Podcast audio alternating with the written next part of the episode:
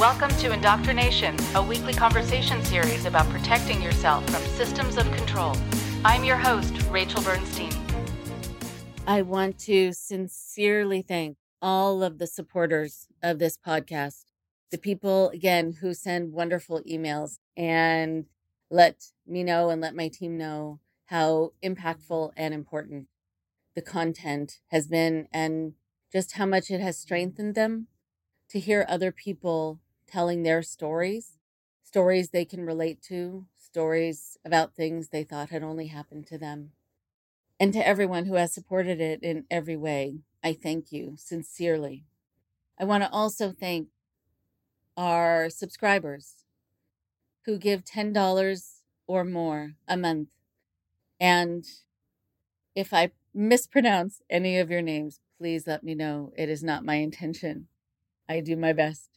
Please go to patreon.com slash indoctrination to help support the show so it can stay on the air. We put out episodes every week, and I want to be able to continue doing that. So please partner with us to have it continue. Patreon.com slash indoctrination. And a special shout out to Catherine, Kikesi, Lynn, Julia, Trimian, Elizabeth, Sheila, Holly, Tammy, David, Apostababe, Donna, Jessica, Mislav, Michael, Zofia, Kathy, Audrey, Alex, Ken, Katrina, Sarah, Christina, Brianna, Ludwig, Scott, Peter and Cynthia, Linda, Jolie, and Camus. Thank you, thank you, thank you.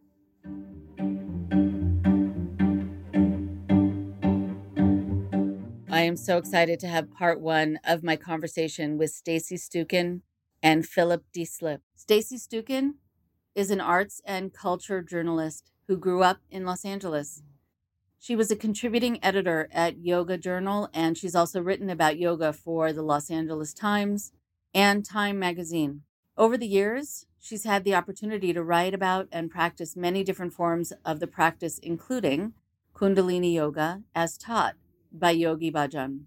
This past July, she wrote a comprehensive investigative piece for Los Angeles Magazine about the current sexual misconduct allegations against Yogi Bhajan and the subsequent reckoning within the 3HO community. And Philip D. Philip is a PhD candidate in the Department of Religious Studies at the University of California in Santa Barbara, and he holds an MA from the University of Iowa. He has written articles for several academic journals, including Amerasia, and the Journal of Yoga Studies, and pieces for numerous popular venues such as Yoga Journal and Tricycle. Philip was a member of 3HO for about a decade after taking a Kundalini Yoga class at his undergraduate college in the mid 1990s. He left in 2008 and went on to conduct research into the origins of Yogi Bhajan's Kundalini Yoga that culminated in the groundbreaking 2012 article From Maharaj to Mahan Tantric for Sikh formations. He has many articles that he's written, and I will offer the links in the ads for this show. I am very excited to have you here, part one today of my conversation with Stacie and Philip. Here they are now.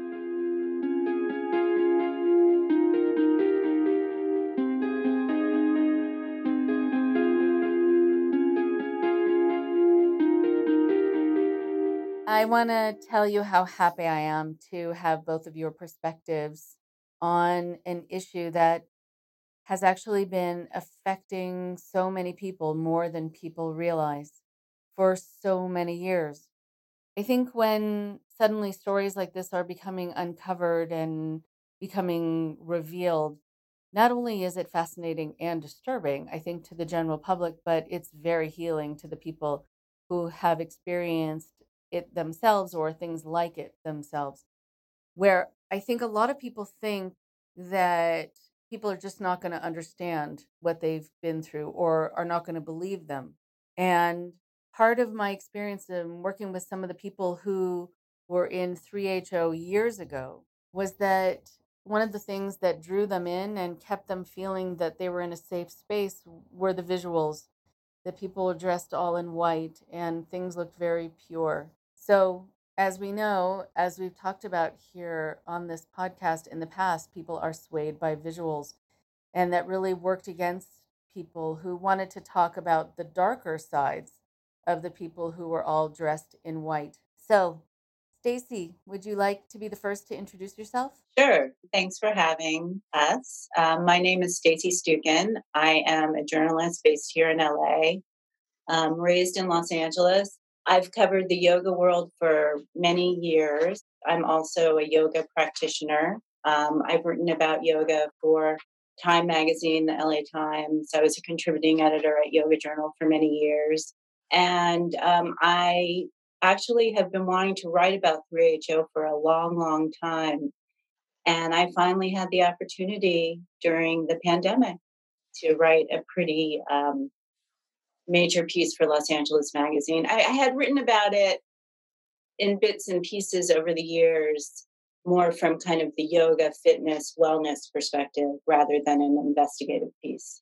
Right. Okay. Well, thank you. And I'm very happy for the work that you're doing because I think one of the things that bothers me about the whole kind of cultish or abusive side of things is that people are kind of usually going towards experiences that make them feel good, that are a departure from the stress in their lives, that could be in an effort to get healing, to be with kind of community where they're going to be kind of exposing themselves emotionally in so many ways, but in the hope that in those spaces that will be safe to do.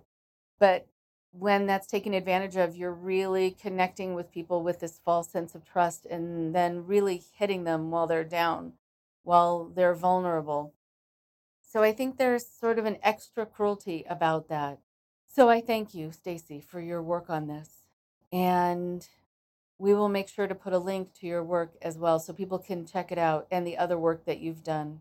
And I think your perspective of having been involved also in the yoga community and as a yoga practitioner really helps to solidify for people that you're not saying this whole world is bad, that yoga is bad. It's certainly not.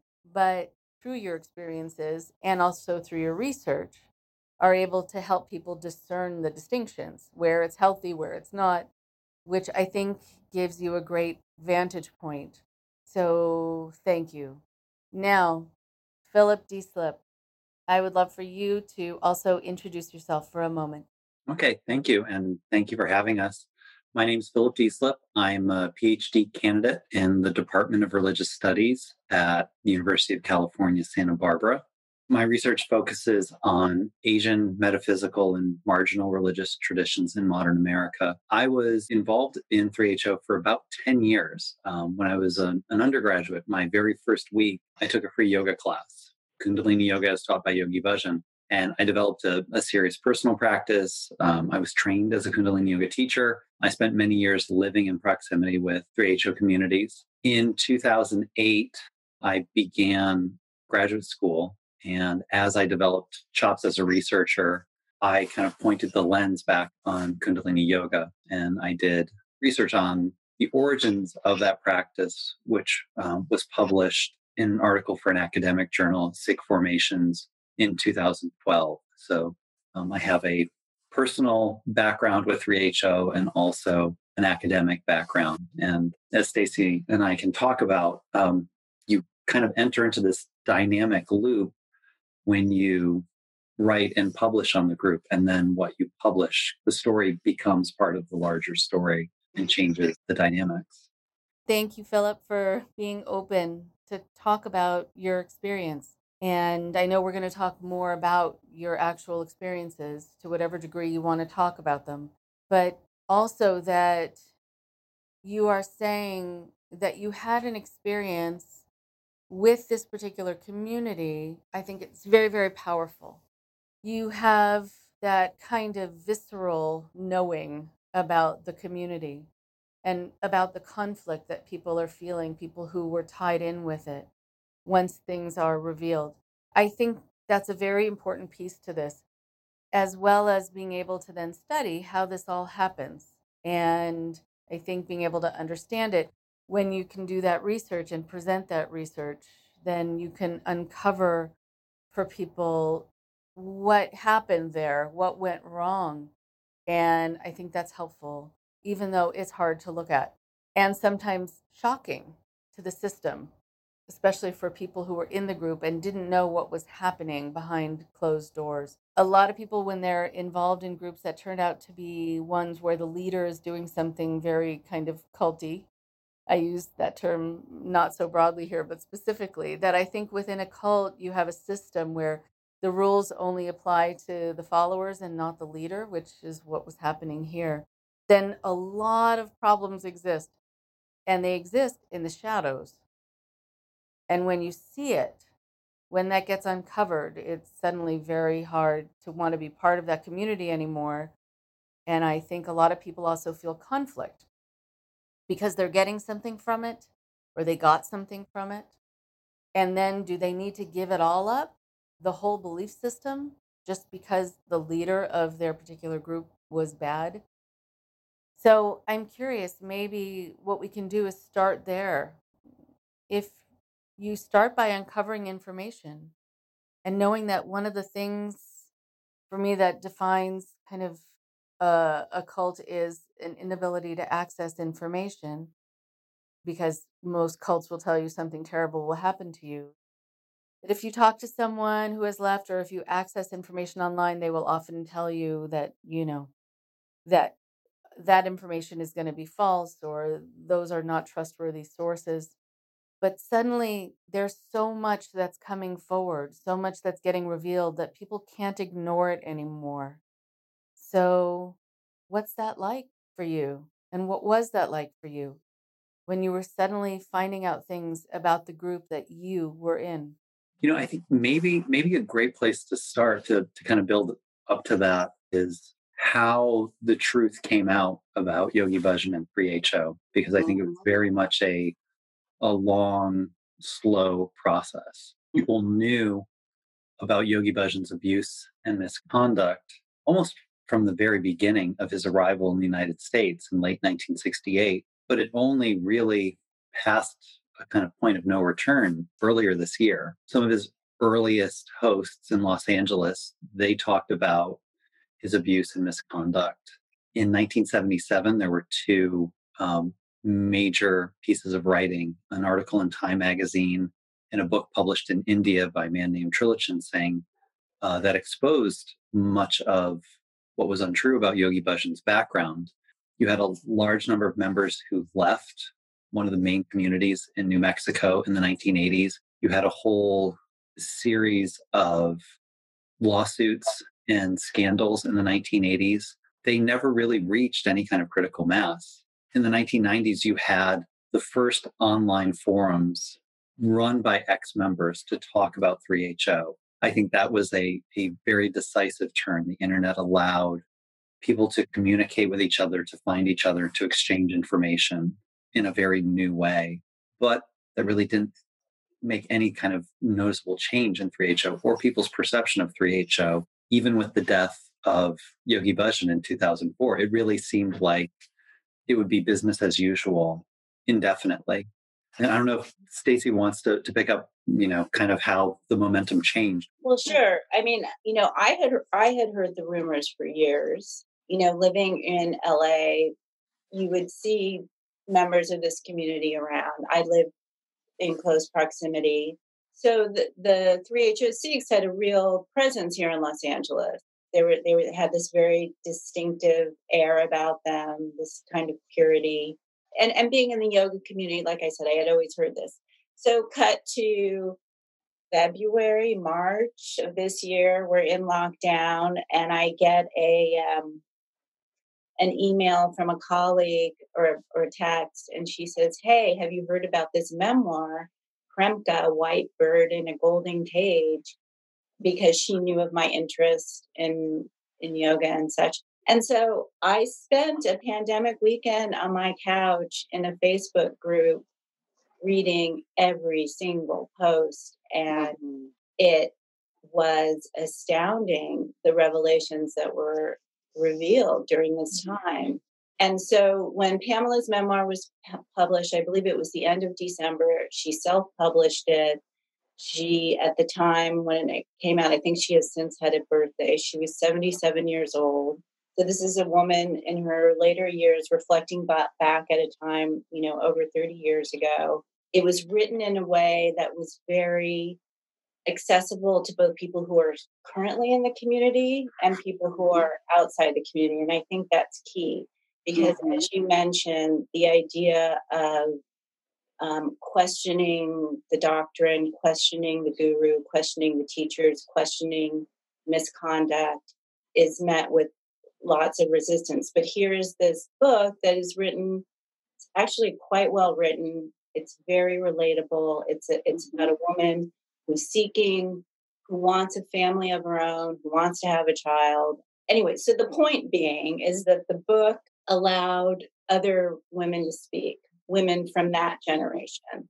Okay, right. I mean, I think that there is something, as we'll talk about, that I'll talk actually a little bit about my interest in all of this in a moment. But I know that whenever there is a story that comes forward, especially as you're saying about this book, that is one where people can generalize it enough to their own experience within a religious community, within a relationship where you know you're in a situation where you have your power stripped from you and your voice and taken away and also just what you do with someone who feels ultimately entitled and also has the sort of zone that they've kind of concocted and crafted around themselves where people keep their secrets and uphold their kind of feelings of entitlement and that they can do whatever they want and get away with it.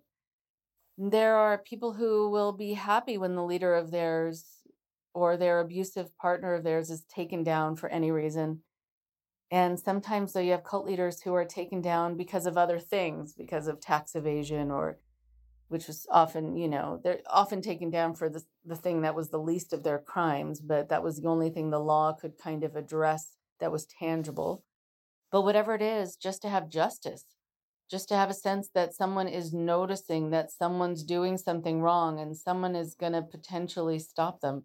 It's very healing. And a lot of the people who have contacted me since, you know, Keith Raniere from NXIVM was brought up on charges and you know, sent to jail for 120 years. People who are in groups or even in relationships with malignant narcissists are calling me and saying how healing it was that now there is legal precedent.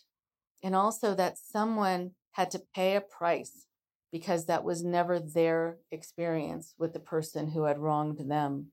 And they, as the victims, were the only ones who paid the price. So to have that reversed is really empowering you bring up a good point. The memoir happened at a specific time, and there were reasons why people were receptive to Pamela's memoir. Um, as Stacie mentioned, it's well written, it's accessible, it's relatable. Mm-hmm. Ironically, Pamela had very high status within 3HO. So by being an ideal member, she can also serve as an ideal ex member for people to listen to. But in 2020, mm-hmm. we are part of larger movements of uh, things being exposed. So mm-hmm. there's the Me Too movement, and there's all the revealed scandals with high demand groups and new religious movements. And so I think the doubts that were there in the 70s, 80s, and 90s and 2000s, um, we're at a point where thankfully people are starting to listen to women and mm-hmm. believe their stories when they come forward. Mm-hmm. Um, we've had public outings of Jerry Sandusky, Harvey Weinstein, Jeffrey mm-hmm. Epstein. We've also have all these guru scandals. Swami Vishnu Devananda, John Friend, Wild Wild Country was released. You have the mm-hmm. Bikram scandals. So I think that the hesitancy of oh, that couldn't happen. You know, surely, surely they weren't doing this. I think so many things have come out that it's far easier for people to start listening to survivors uh, and start believing in what previously would have been unbelievable. But I also think mm-hmm. structurally within mm-hmm. 3HO, you know, the status of women played a role in this additionally because there's this kind of interesting double talk, right? Women are elevated for being more spiritual and more holy, but at the same time, when they leave, they're called prostitutes and they're doing drugs on the street. Or mm-hmm. if they don't do the, you know, right thing within their marriage, they're the ones that are punished. And so this kind of patriarchal structure is, you know, built into the system. And there was also the question that a lot of even the women who saw what was happening, they, I had first generation members say to me, Well, I thought it was consensual. Mm-hmm. And then she said to me, But now I realize those power dynamics are not consensual. Mm-hmm. So, you know, we're dealing with both the, the structure of the group and the changing of the times and this kind of perfect storm of the memoir and the pandemic, and people feel safe behind their computers. They can tell their stories. And subsequently, after this, there were a series of Zoom calls where people shared these experiences. And for both Philip and I, and at least for me, also writing this piece, one of the biggest revelations that had been kind of bypassed was that there was a whole second generation of women that were hmm. also victimized by this group and and young men because the way that the family structures worked they were encouraged to send their children away to boarding schools in India at very young ages. Right. And often these young women, when they graduated, were in, put into arranged marriages with men much older. If they want, if the women wanted to go to college, men, even the men, but if they were not allowed, you know, that was not really encouraged. I mean, there, there's like, of course, in every organization, there's like an elite hierarchical, mm-hmm. hierarchical structure. So some of them were allowed to, but if you were kind of rank and file, you didn't go to college, you went and worked for the 3HO businesses.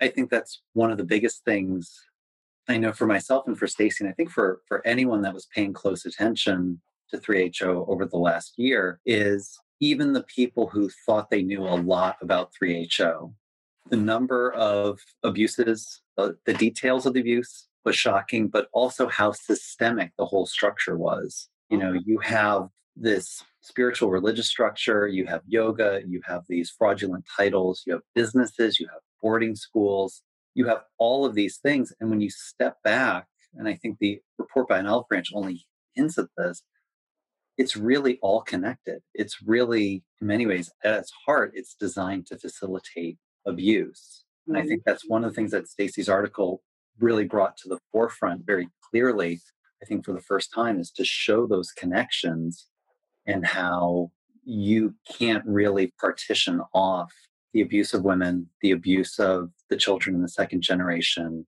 of the crimes, the legitimate businesses. And just to clarify, when Philip refers to an olive branch, he's referring to an internal investigation that the Siri Singh Sahib Corporation um, contracted a group to look into these allegations of mm-hmm. sexual misconduct. And it is a stunning document. I reread it in preparation for today, and um, it is available online um, if anybody wants to look at it. They spoke to both defenders of Yogi Bhajan and reporters of harm. Mm-hmm. And it is really an incredible insight into the mindset when you talk about Rachel, the idea of believing people and the way that that some of the people defend Yogi Bhajan. It's it's it's very it's very um, very illuminating, saying things like, you know, the women coming forward have experienced abuse in their past, so they're triggered by mm-hmm. this, so they're making it up. Or one of my one that really stuck out to me this idea well, maybe they have epigenetic trauma. You know, a lot of a lot of these women are Jewish. Maybe they have epigenetic trauma from the Holocaust. Um, so right. it, you know, it's just kind of interesting thinking. And there's also mm-hmm. the idea that he was the Saturn teacher, right? So, which I'm sure you've heard. So this mm-hmm. kind of bullying, bravado, you know, I'm going to toughen you up, keep up. So that allowed it, it to kind of skirt away too. Back in 2012, the article that I wrote that talked about the origins of his yoga, I mm-hmm. laid out uh, a case with a lot of evidence documentation as to why we could understand his claim titles and the claims he made for his form of yoga as fraudulent, as made up. And I didn't fully appreciate the consequences of that until this year, and especially the report by an olive branch, where it's more than just I made up a fancy title for myself. Well, Yogi Bhajan made up several. Those claims of spiritual authority were really the engine behind some of the worst abuses. Um, you see that mm-hmm. in the report. I did this because he was the Mahan Tantric. I did this because he was the Siri Singh Sahib. I let this happen mm-hmm. because he's a master of Kundalini yoga. He must mm-hmm. have been, you know, this must have been operating on a different plane. And I think the quotes that Stacie mentioned about an olive branch, I think that really highlights how Yogi Bhajan was setting the rules to the game that he was playing and taking from uh, so many of the things that you read, those quotes, they're coming from him. He is telling them how a spiritual leader should act. And so when they look to his actions, they don't see anything wrong with it. Mm, right. Yeah. Well, I think there is a lot of power in redefining. So if, you know, a lot of groups will also will have their own definition for a cult, which is very clever. So when they're asked, is this a cult? Then usually cults have conjured up their own definition, which is perfectly kind of tepid, more like a sect. And that's not at all how I define it. And that's not at all what makes it destructive. But yeah, I think language plays a huge role in control and in deception and in also kind of laundering your image and making it seem so much more innocent. I think also coming up with these names is not just similar from other groups going back to Keith Raniere, mm, I mean, because he's on people's minds, the fact that he called himself Vanguard and wanted people to call him Vanguard. L. Ron Hubbard wanted people to call him the Commodore. You know, I mean, just all these titles that give you the sense that this is a person who is on high, who has this title, who deserves it who's earned it as opposed to just grabbing it and calling themselves that because they happened to open up the dictionary and that word kind of popped out at them and they thought, ooh, I like that. And then there are a lot of people who go along with things they shouldn't. And a lot of people go along with things even after they've noticed that there's a problem. I think there's this sort of no pain, no gain idea in some of these groups that's utilized to the point of abuse and also handicapping people because they think that it's for their benefit that they suffer in this way. And I'm curious about that. I'm curious about the suffering and how that was justified. You bring two great points together that Yogi Bhajan not only claimed titles and authority that were special, but he also claimed suffering and a kind of like martyr complex that was special. When I interviewed Pamela years ago, she that was one of the things that she commented on was he had a death wish he kept talking about like i'm going to die. Someone's going to kill me. He always needed security around him. He talked to, about i mean there's no way to prove it but he always said like i'm taking on your karma. I'm suffering from you. I almost literally you're hurting me by you know not getting up and doing your meditation. Oh you snuck off and had a snickers bar. Ouch. Look at what you're doing to me. So that's a great way to deflect you know the obvious benefits that he was enjoying his his status and by extension his abuse well he mm-hmm. deserves it and he suffers so much and he's probably doing this in a way we don't understand And you see that in people who are still committed to him, you know, they'll say, like, you know, he wasn't enjoying himself when he was if he was doing this abuse, he wasn't enjoying it. It was a it was a way to work move energy or burn off karma, or we can't even understand what he was doing. Right. And I want to just respond to that. And then I want to bring Stacie into this conversation just about justifying suffering. And I realized I still haven't talked about how I got into this field. But first, I do want to say that I think that within a lot of groups, you know, they're going to mimic being in relationships with controllers, with a sociopath, with narcissists, because by and large, those are the people who create these kinds of groups or where these kinds of offshoots of these groups go their own way. No one's watching what's happening, can't keep track of all of it.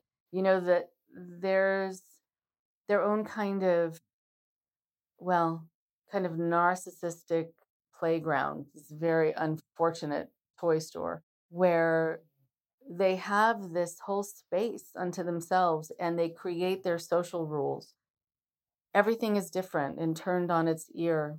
One of the ways that people say that they were connected to someone who was abusing them and taking advantage of them was at first they were a bit scared and intimidated by that person and that drew them in and made them feel overwhelmed but intrigued and also that there was this sort of intermittent gratification sometimes the leader is happy with you and sometimes not and if you felt that the leader was happy with you for certain things, then you would do them more. And if the leader was happy with you for working harder or devoting more of yourself, you would do those things.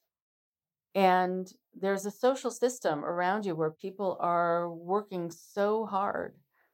And you think that's of the utmost value and that sacrificing so many things gets you to be smiled upon by the leader. And you'll wait for those moments or work for those moments because they're all too rare and they become kind of magical. And I think sometimes people can get lost in that.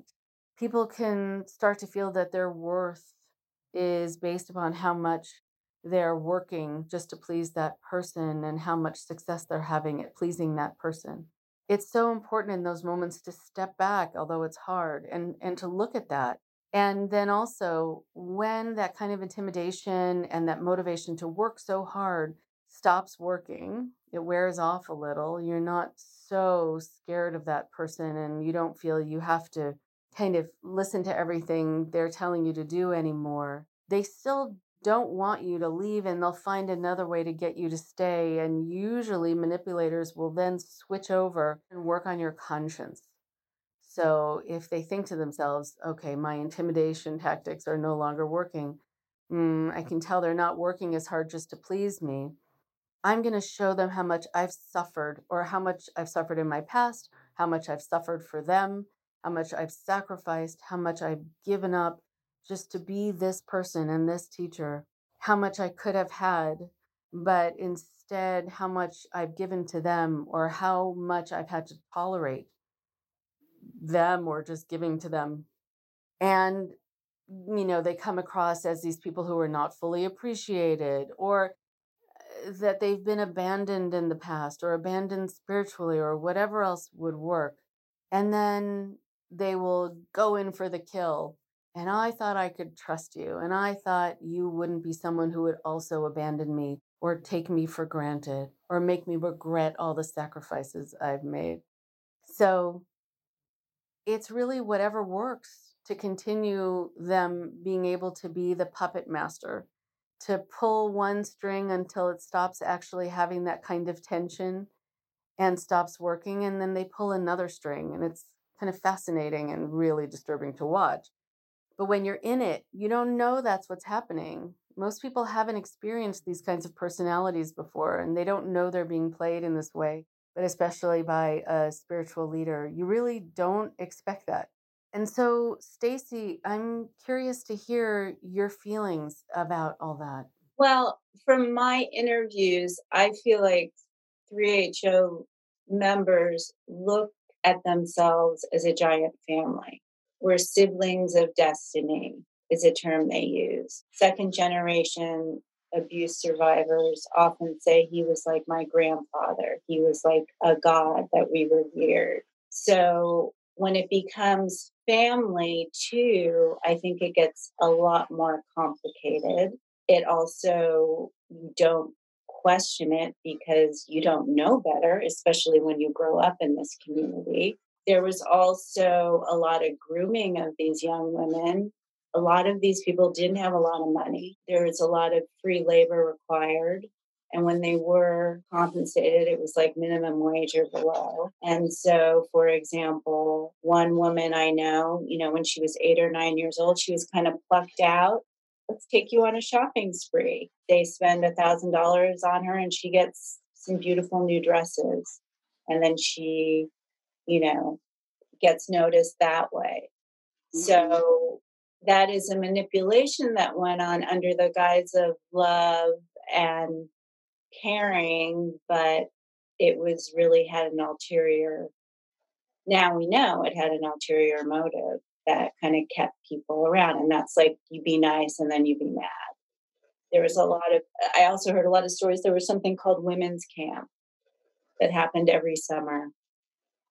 And people would gather and women would gather and there was a lot of berating. There was a lot of you know this is the way a woman needs to act. There were there were strenuous intense physical activity epic hikes also young people learned how to use guns to defend themselves to the fact that Phil, you know Philip was saying you know i'm suffering my death wish. You know um, one second generation person told me we learned how to use guns and glocks and ak-47s because you know the world was going to end so I'm not sure if I answered your question, but I'm just trying to point out that like the connections and the interpersonal relationships were more than just it was a it was like more of a family dynamic. Yeah, yeah. I think it I, I think you did certainly answer the question because I think what we're talking about is how people are able to have their critical thinking disengaged. And your critical thinking is your safety net. But if you're talked into kind of liking the people there, this is your family, and that they love you, and that these relationships are special, you put up with a lot, just like you put up a lot with your family. But also because there's this guise of protection, and we care about you, and we're going to help you heal, and we're going to help you be happy. And we're also going to have this allegiance towards you. We're not going to let anything bad happen to you. But that said, the parenting direction that they were given, particularly women, were encouraged to kind of disconnect from their nurturing instinct. It's almost like the opposite of attachment parenting, it's detachment mm-hmm. parenting. That's mm-hmm. why the kids were sent away to India. There was child swapping kids were taken from their own families, sent to other families who may not have been nice, equipped, or really cared to look after them. I, just can't stress enough how, yes, the, the, the sexual misconduct, the Olive Branch report, terrible, violent rape, sexual battery, but there's also this other thing going on too, where there's a whole generation of children that suffered as well.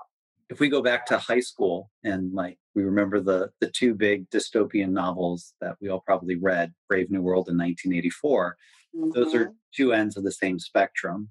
Deep natural bonds of affection aren't allowed in either. In Brave New World, it's all casual, it's all promiscuous. Mm-hmm. In 1984, it's just by force, you're prevented from having those relationships with other people.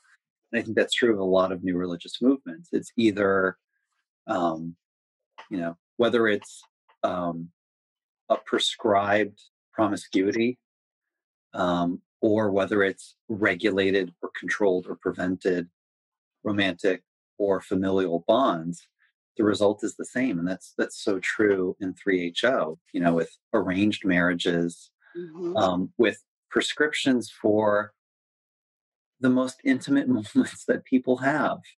you know, how to have sex with your spouse.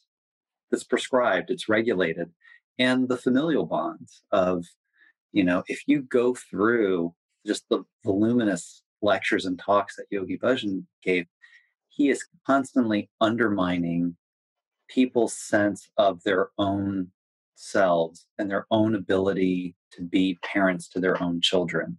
He's mm-hmm. constantly saying, You're all screwed up because you're in America. American society is just a mess. You're all neurotic. Your parents screwed you up.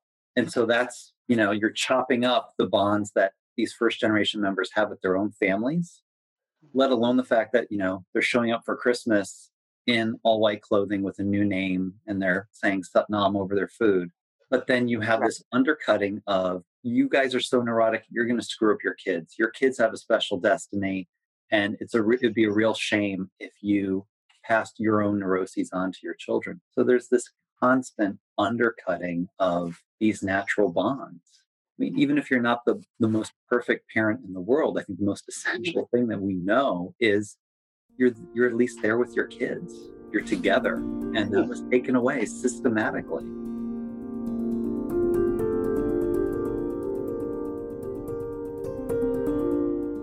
One more thing before you go. I am truly grateful to Philip and to Stacie for their time talking with me, as well as all their research and sharing of information and gathering people's stories so that the public can be informed and warned. We will have the second part of my conversation with them next week. I am so moved by this part of the story that represents decades of disbelief. And the disbelief is actually in two directions. That people inside the organization did not want to believe that their spiritual leader was doing anything he shouldn't be doing, things that were reprehensible, unconscionable, illegal, immoral, and doing things that are quite unspiritual, to say the least, and were not at all about religious devotion in fact, they were quite the opposite and quite awful and selfish. And the other kind of disbelief is that it's sort of part of the reason that we don't hear these stories for decades, and sometimes not ever. It's that people don't believe people's stories at times. And the people who have the stories sometimes know that. And so it makes them not come forward because once you've been injured, it's re injuring to not be believed. If a person comes forward, that's usually not enough. Just one person, maybe two, to make an impression or to be believed. People may think, well, they have a personal issue here, they have a cross to bear, or it's just anomalous, or they're making it up, or trying to get attention, or even a score. That's why there's strength in numbers. And it's good to get other people along for the ride if you're going to come forward or make a complaint or expose a leader or a group in any way, if at all possible. It also just feels good to join forces with others and not be the lone voice. But moving beyond just the occurrences in 3HO, I want to talk about disbelief in general and this idea that there are certain people within the population who are just not believable, who are not taken seriously, who are not given the time or the attention or the sympathy or respect they should when they finally come forward. That's actually been the case for women over millennia and still continues in small ways and in big ways. And that plays a part here with things really going on for far too long, actually, in 3HO, because the women were not believed. I have heard a study that sometimes when people ask for directions and they ask a number of people, and the woman in the group of people gives them the directions, then often they will sometimes look to a man to confirm that those directions are correct. And even if the man gives them the exact same directions, they'll say thank you to the man and follow what the man said, again, even if it's really exactly the same. There was also another related study when I read that study that said that also women are more apt to say they don't know when they really don't know. how to direct you somewhere and they don't want to waste your time. But that men are more apt to start answering and give you lots of details in the hope that they're right or at least right about part of it. But they want to seem like they know that they're in charge, that they have the information that you need, but they might actually not know. That's very interesting to me. And I hope things like that are interesting to you. I find people endlessly interesting. But going to other issues and bigger issues, women have very often not been believed and are not seen as credible and have been dismissed as quote unquote hysterical and have been dismissed as having their period. And that's why they're feeling emotional about something or upset about it.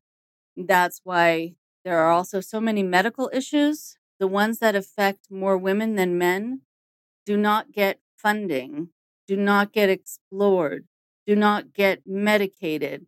And many women who are in pain for one reason or another, physical pain, are dismissed as exaggerating. They don't get relief, they don't get appropriate medical care, or their care is delayed because they have to go from one doctor to the next to the next just to try to prove that they actually have a problem. And very often women are sent home and just told to relax or that it's hormones or it could be because they're depressed. There are also women who are stereotypically attractive, whatever that means to you within your culture. And when they talk about being raped, they're dismissed because they're attractive. And it's thought about them that it must be that they enjoyed the attention or were asking for it or were being provocative. And if a woman is also not stereotypically attractive, they're also not believed. Because if they tell people that they are raped, people also, again, this other study that I read, who are not stereotypically attractive, whatever that means within that culture, are not believed because they think that someone, whoever raped them, would not be attracted enough to them to do this, as though rape were ever about attraction or sex, because really it is just about the abuse of power. What's also true is that even when women have come forward and they are believed, it still doesn't mean that the person who did this to them pays any price. It still doesn't mean that for example, the professor gets fired, or it still doesn't mean that the politician or studio head gets fired. And very often, it's the women who suffer the consequences. And they are sometimes made to feel, of course, that none of this was worth it. It wasn't somehow worth it to come forward.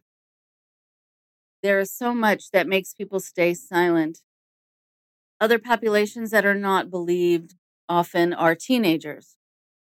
And with other recent shows that I've done or have been on that have been covering these abusive residential teen treatment centers, when these kids come out and have been traumatized, they are not believed very often because they're seen as acting out kids, or maybe that's the way the adults needed to treat them in order for them to learn how to behave differently because they were so impossible. And they fight an uphill battle to be heard. People also who have special needs fight to be believed about abuses that they incur. And people who have psychiatric disorders are also dealing so often. Unfortunately, it's horrible with a lack of respect for their experiences because it's dismissed and discounted as dissociation or paranoia. People also who are incarcerated are not believed when they talk about the abuses they are incurring while being incarcerated. And immigrant populations, on and on, and men as well. There are many men I've talked to who have not gone to the police when they have dealt with being abused by a partner or spouse because they worry, and sometimes rightfully so, that a police officer investigating this or responding to it will say, You're so much bigger than this person that you say abused you. Uh, so I can't believe this. Or don't you know how to fight back? Or why did you let this happen to you if you're a strong man? So, the point of all of this is that when somebody tells you a story, it doesn't always mean that it's true. I know that. But if you can, you want to err on the side of an assumption of innocence, an assumption of credibility until further notice, innocent till proven guilty. Because if you start with an assumption that the person is lying and they know that's how you feel, then you cause two issues right there. One is you make someone regret ever working hard to get up the courage to bring something to you that is potentially shameful for them or embarrassing or upsetting, really upsetting to talk about. And of course, you also make them regret that they ever trusted you but additionally, and here's the second part, and the most important part, I think, is when you immediately discount someone's story because you judge them or you've been socialized to judge certain people or certain populations or certain ages or certain genders. You actually make sure that you never get the real story. And if you care about the person, you should care about their story. You should care about the truth. And the reason you won't ever get to the truth is because they will stop trying. They will give up because you've insulted them, you've put them down, you've shamed them by not believing them. And then what you do is you protect the perpetrator. You protect them from becoming exposed and having the truth revealed. So remember that when you go to an immediately disbelieving response, like, oh, come on, or look who's talking, or why should I believe you? Or that can't be right. Or are you sure? Uh, you're just exaggerating. Or you wanted it, or you imagined it. You're just trying to get attention. Then, even though these are kind of throwaway comments to you, you are in that moment potentially getting in the way of not only that person getting justice, but many other people who were the victims in this situation also getting justice. Never, ever let your prejudices be used to help a rapist or an abuser of any kind to get away with it. Your immediate disbelief and dismissal of people's stories in that important moment is that powerful. And I have to assume, or I hope I can assume, that that's not what you intended to do in that moment. Please remember this message. Talk to you next week. Thanks again for listening. Tired of ads? Well, listen or download this show for free on NPR's Radio Public app, Spotify, Apple Podcasts, Stitcher, and more. Please support Indoctrination at patreon.com slash indoctrination. We have over 100 interviews that you can access with any donation. Subscribers receive bonus interviews and other cool goodies. And we love hearing from you too.